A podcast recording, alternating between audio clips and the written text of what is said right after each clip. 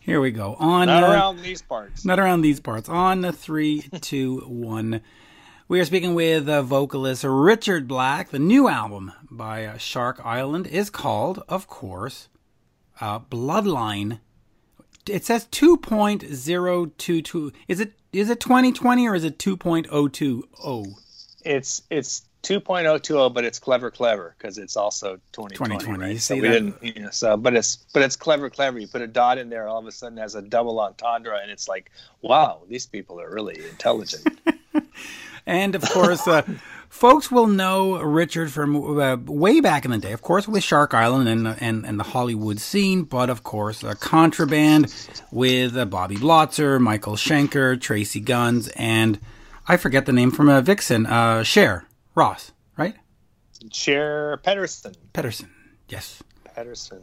yes. Share. I think Ross was one was one of the other members, but I don't think her name was Share. I forget what it was, but yes. no But harm, no foul. No harm, no foul. Yeah. And uh, to this day, uh, the only one I talk to on a regular basis is Bobby Blotzer. So there you go. really, Yes. okay. Yes, we are. Yeah, we are. yeah, boy, boy. We are texting buddies and phone call buddies. Oh, okay. All right. But uh, let, let us Yeah. start off with uh, with Shark Line at two point or twenty twenty. Uh, I've been listening to the video someday, and, and of course, uh, folks, uh, you can go over to my socials because I've blasted it out for all to see. Great song, by the way. Um, talk to me about Thanks. after all these years, you know, the last Shark Island goes back to 2006, and before that, 1989. Uh, Talk to me about sort of starting up the machine again and saying, "Hey, you know what? We had a brand, we had some fans. Let's let's just do it again."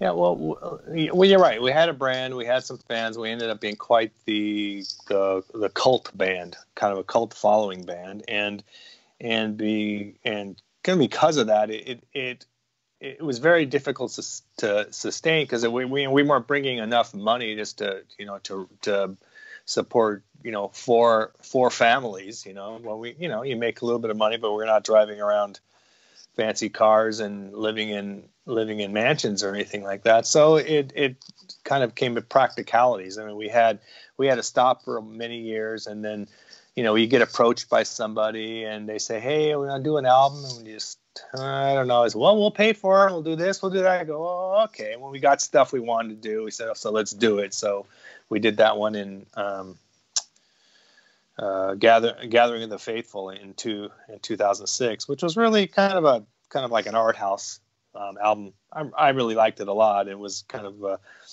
it was mostly for us than for anybody else. But since since the cult following, they all they all liked it as well. Thank thank God. And um, and then after that, I kind of just went, you know, it's yeah, I'm just, I'm not I'm kind of burnt out on this. I just don't want to do this on. I was I was at um, I was spending like vacationing and several times in Croatia, and there was a friend of mine there who had a band, and he's he's bugging me all the time. He's all, "Hey, let's why don't you why don't we learn all the Shark Island songs and we can just do we can play some clubs here during during uh, tourist season, right?" And I'm all, eh. So I finally talked into it. he talked me into it a show to do on Halloween in Zagreb, Croatia. It's like the capital.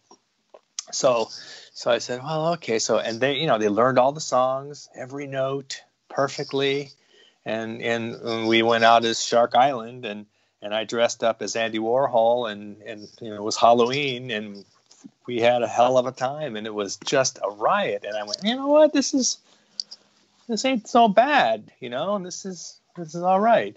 So I. Uh, um, it, it was so good that that we did a, another show the, the the thing that we um we recorded it we had a, a you know a whole all the equipment brought out multi-tracked it and did a live recording and then we had this really nice live recording and i said why don't we just make a, a live album so we actually made a live album in around two you know few like a year or so later and it was called um alive in zagreb the Day of the Dead, and it's on vinyl only, but it's a live show, and it was it was all right. Anyway, to make. We, we need it on. We need it on CD. Well, here, let me just quickly ask you because uh, You going, do, I don't. Yeah, you know, but I, I see. I do, but but going back to the day, talking about uh, about making money and all that.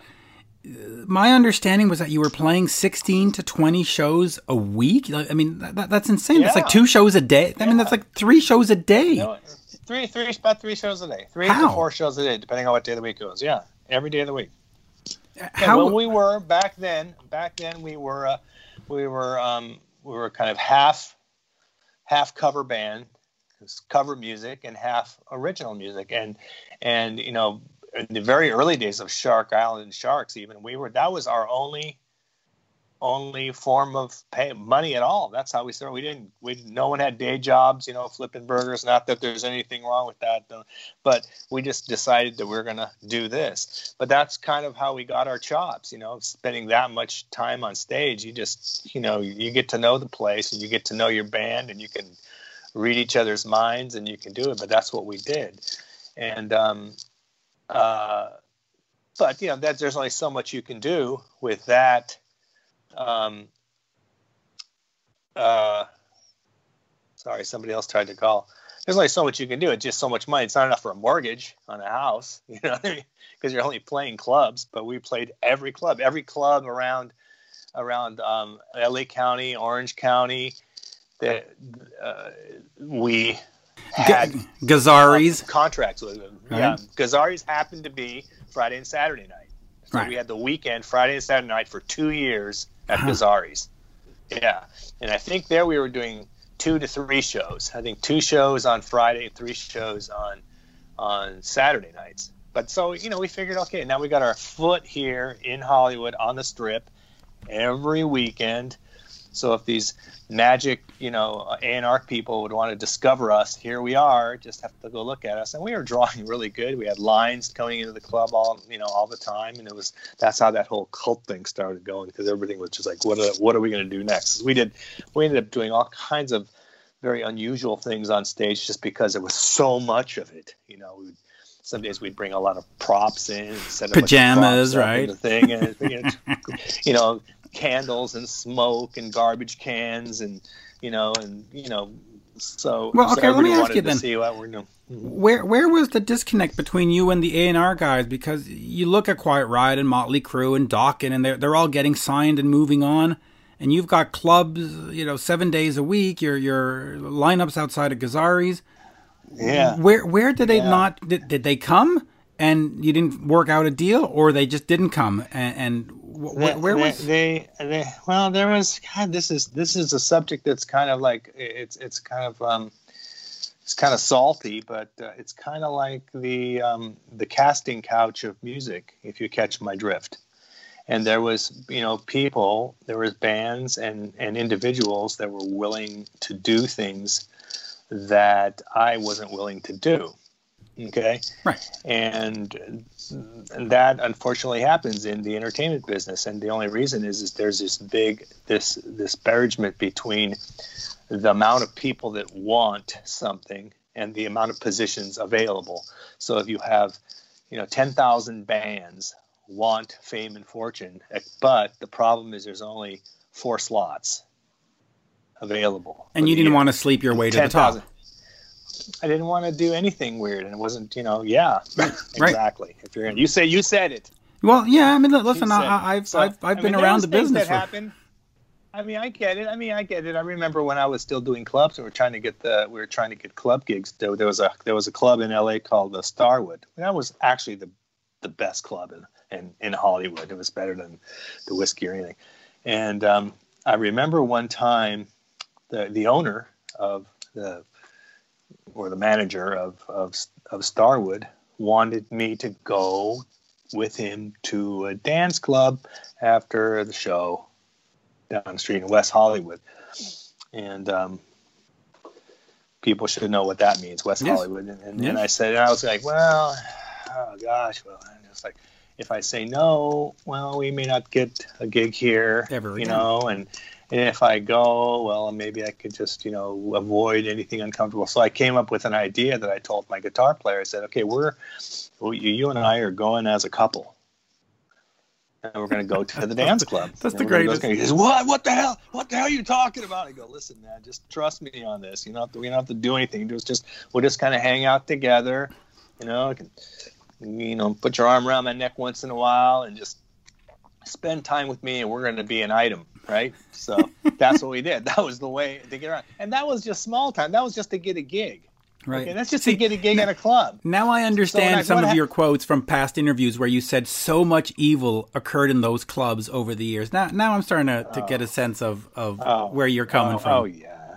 Oh, right. oh yeah. There was there was a there was a very evil underbelly throughout the whole thing. There is in, in entertainment business. There is, and, and Yes. it is. It's just because it comes from it comes from human desperation. Yep. When you're desperate, you do things that. And, and that's where it comes from. Mean, it's human nature. I mean, I think people in general, humans are inherently evil to begin with. And why do I say that? Because I I think everybody at some level and at some time they're going to have to make the decision that's going to best benefit themselves. And when it comes down to it, you know, the price is negotiable, the time is negotiable, but I think everyone except uh, Jesus Christ would fail.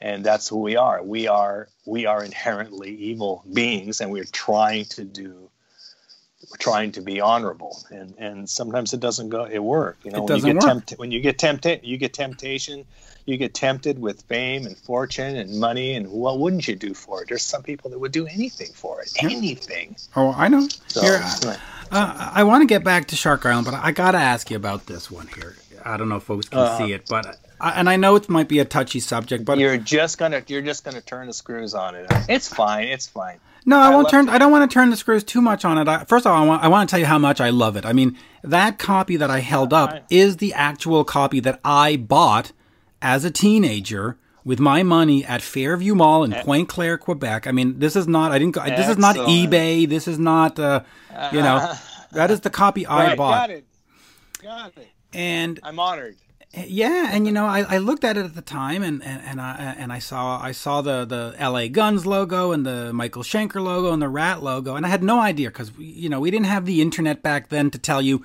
there's a new album coming out. So I looked at it in the racks, and I went, "What the fuck is this?" And I bought it, and I brought it home, and it is currently in my phone, and it sits there, and we listen to. Uh, you know, all the way from Memphis and loud guitars, fast Right. cars, and all that wonderful stuff. But right right uh, and you can you can dismiss this uh, if you want, but I, I want to ask you this because over the years I have asked uh, different members of that band what happened, and you know Bobby Blotzer has been dip- diplomatic in saying, well, you know, it just didn't work, and I had Ratt, and we just had to, you know, and Michael Schenker's like, hey, it was just a one-time project, and I like to work with other people.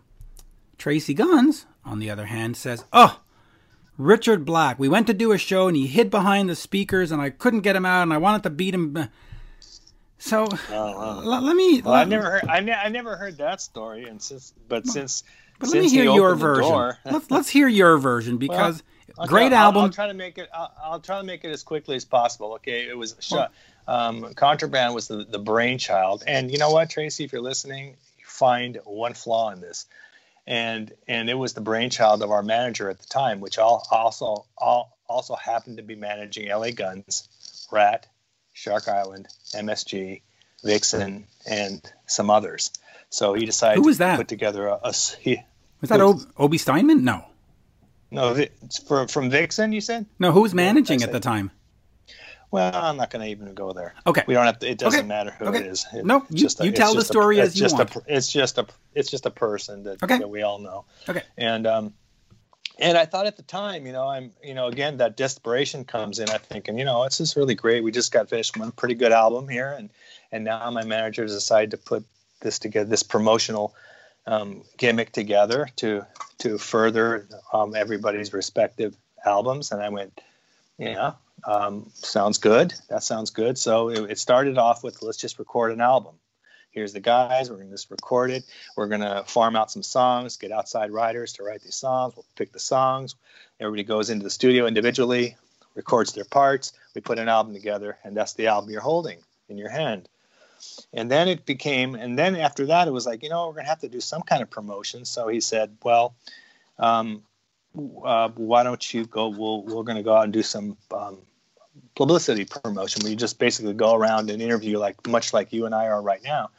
And uh, you know, we did it was an international thing. Me and Share went out and did that. And then we came back and said, okay, well, we're kind of working on a tour. And meanwhile, I'm going, wait a second, when when exactly do we record our album, the Shark Island album? That's what I really want to focus on.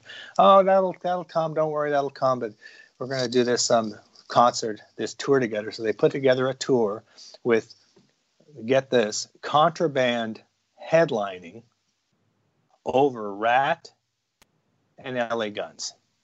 Okay. And I'm thinking to myself, what? I'm, contraband is a nobody, you know.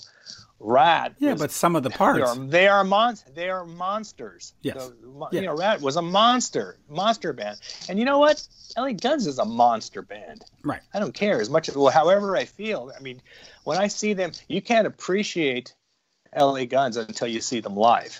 You can't even appreciate it. I mean, the, the records do them no justice, but you just see them and you just go, holy, wow. I, I, I agree. So, I agree. So, so there, so, so here we are. We have, we have supposedly the headliners, contraband, and the members in the contraband are in the opening acts. Okay, the guitar player is is in LA Guns, and right. and uh, the drummer is in is in Ratt, and basically the whole thing is designed that we're gonna we're gonna contraband's gonna get blown away by these two monsters of a band. Considering the fact that to this moment the entire band has never played one note together at the same time under the same roof. Never. We've never played, never jammed, never did anything. We just came in and we did our recording separately. Everything was recorded separate. And um, and as the dates were approaching, I was talking to Magic. I go, look, we need some rehearsal time if we're going to do this. You know, and he goes, oh, no, don't worry. No, they all know their songs. Okay, we're going to try to get some rehearsal. It was always pushed under the rug, pushed under the rug and and then it came down to uh, opening, you know, the beginning of the of the tour, and and still the band has never played together, and Share wasn't even in the band because because Ratt wasn't too keen on the idea of having Share on their tour bus, so they just picked up the bass player also from Ratt. So now we have a so you can see this conflict of interest. Meanwhile, I don't have I'm on my own. I don't have a.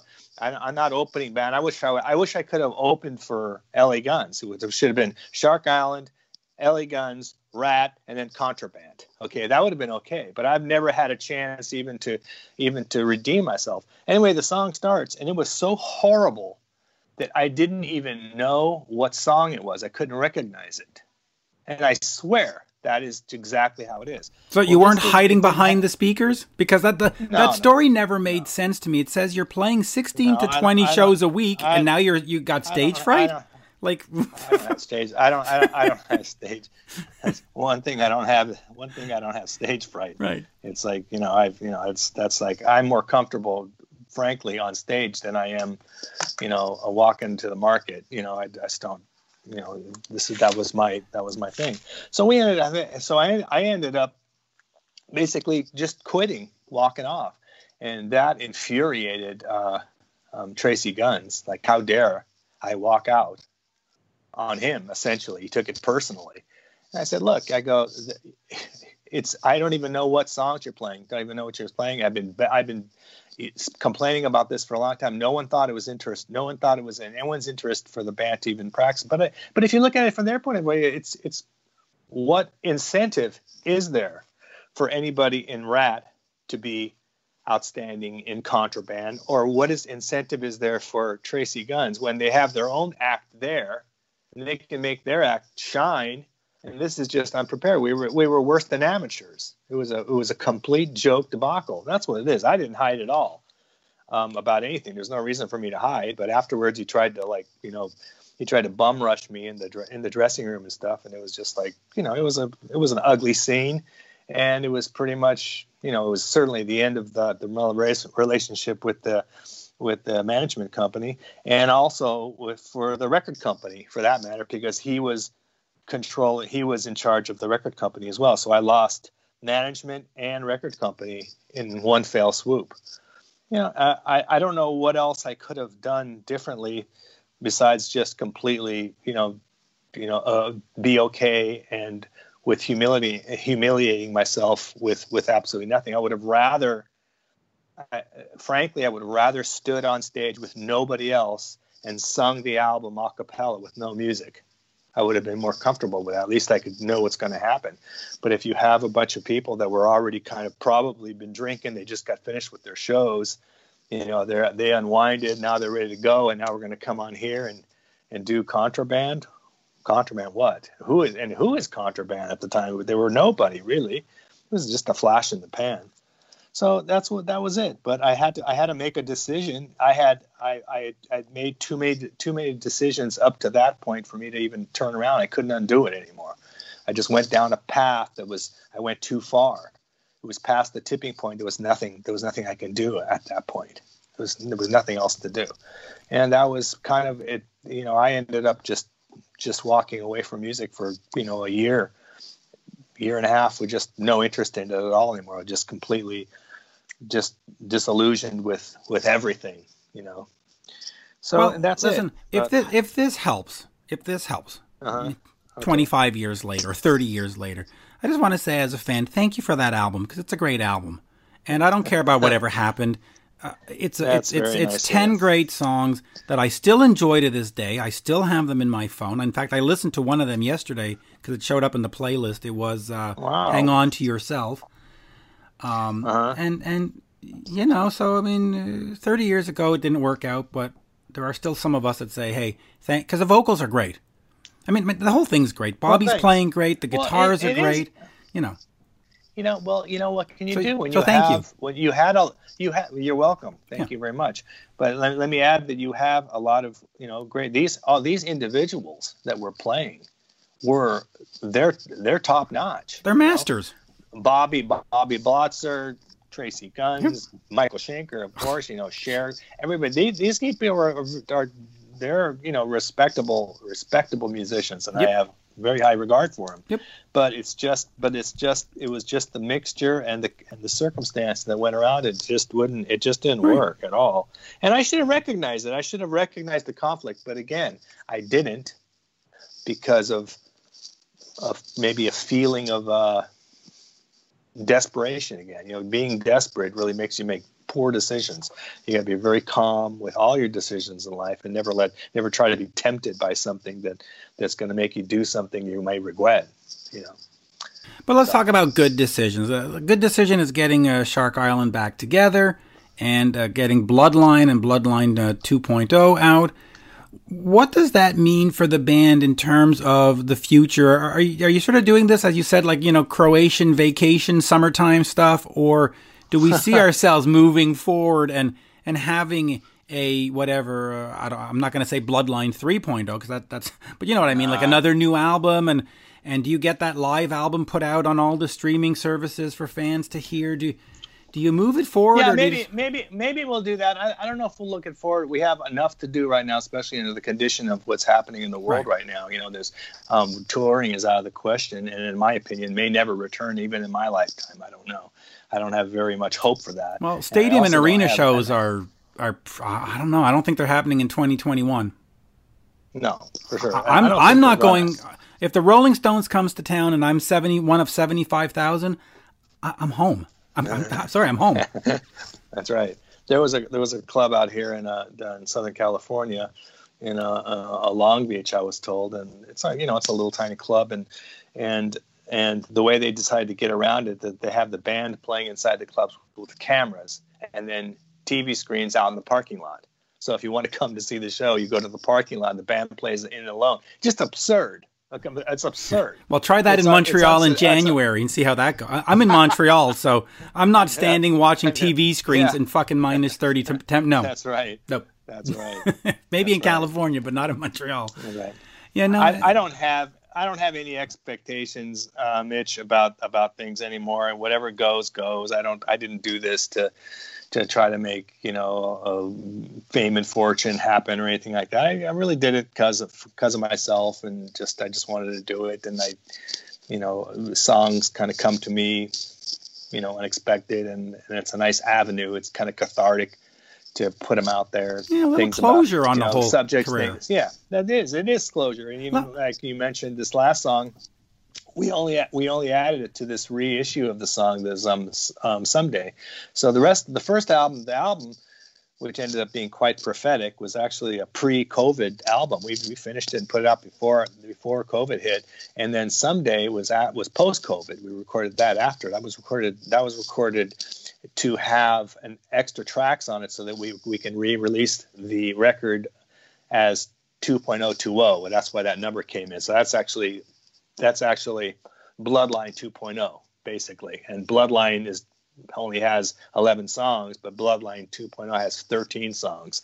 So a couple extras and stuff. But again that that um, uh, uh, kind of cathartic thing idea was um, someday you know and it's about really directed to you know a lot of men that i know friends call them they're friends they're guys their their they're men but it's about procrastinating it's about procrastinating your life and and realizing that you know this isn't you know a, a dress rehearsal to use a to use a cliche. And and it's uh it's life is fired at you point blank. This is it. This is all you got. So if you have any plans on being a better person and a better man or or doing something extraordinary something honorable you better you Get- better get, get- to it get to it, before you die Uh, and uh, because we're going to die. We're going to die, and that's what the video depicts. Born to gonna die. die. I'm going to die. We're all going to die. No one get. No one here gets out alive, and that's just it. So, what is? What are you going to do with it? What are you going to do with yourself? let me just ask you this, and and, and we'll we'll wrap up on this. We're we're at half an hour. Your your Okay. voice, you know, like I said, contraband. I love it, uh, and I have it in front of me. And your voice is great.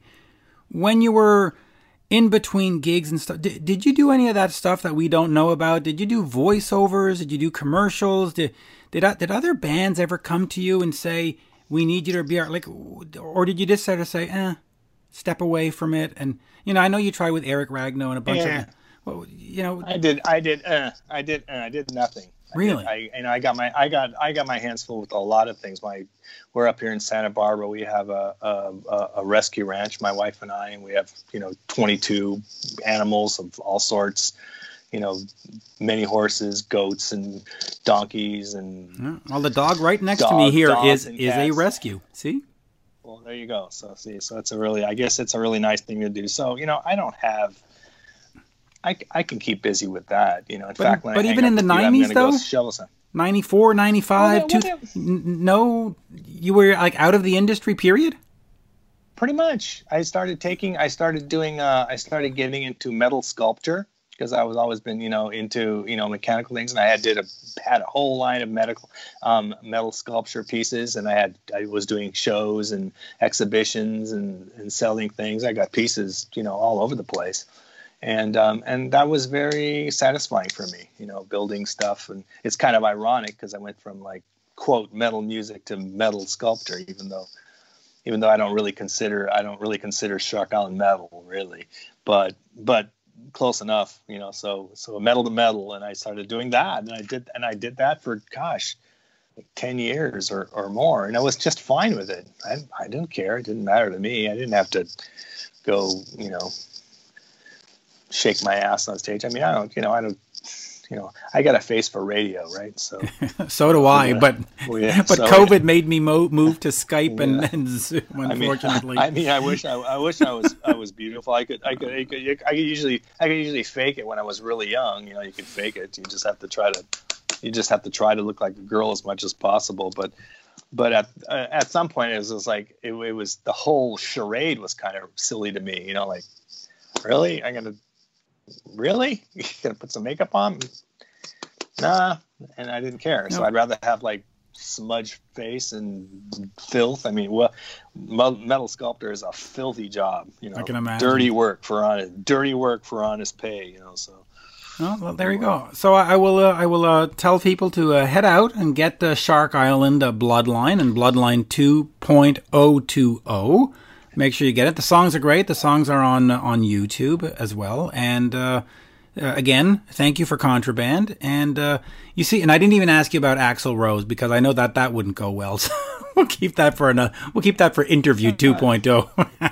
And that go it just goes under the heading of disappointment. There's just there's just so many disappointments, and and you know what I when when when, when something bad happens, it doesn't happen the way you want it to, right? I can deal with that. Okay. What the thing I have the most difficult time with is the disappointment. The disappointment of it. That is what kills. That's what kills me. So that's filed with disappointments. So anyway. Well, hey, okay. you, Well, you know thank what? you very much. But you know what? But but but Shark Island is great, and and Contraband is great, and this interview has been great. You've been absolutely uh, terrific, and and thank you. Uh, I, I well, can thanks. now. Sorry for all the mix-up with all that with all that stuff, but you know me with No, uh, but with these gadgets. I have now interviewed every member of Contraband, so I'm good. Well, good. Well, good. Well, good. If, if you talk to them again, um, I, I wish them the best, all of them, everybody. So Thank you, Richard. anyway, Absolute well, thanks, pleasure. Thanks again for the call. All right, take care. Cheers. All right, thank you. All right, perfect.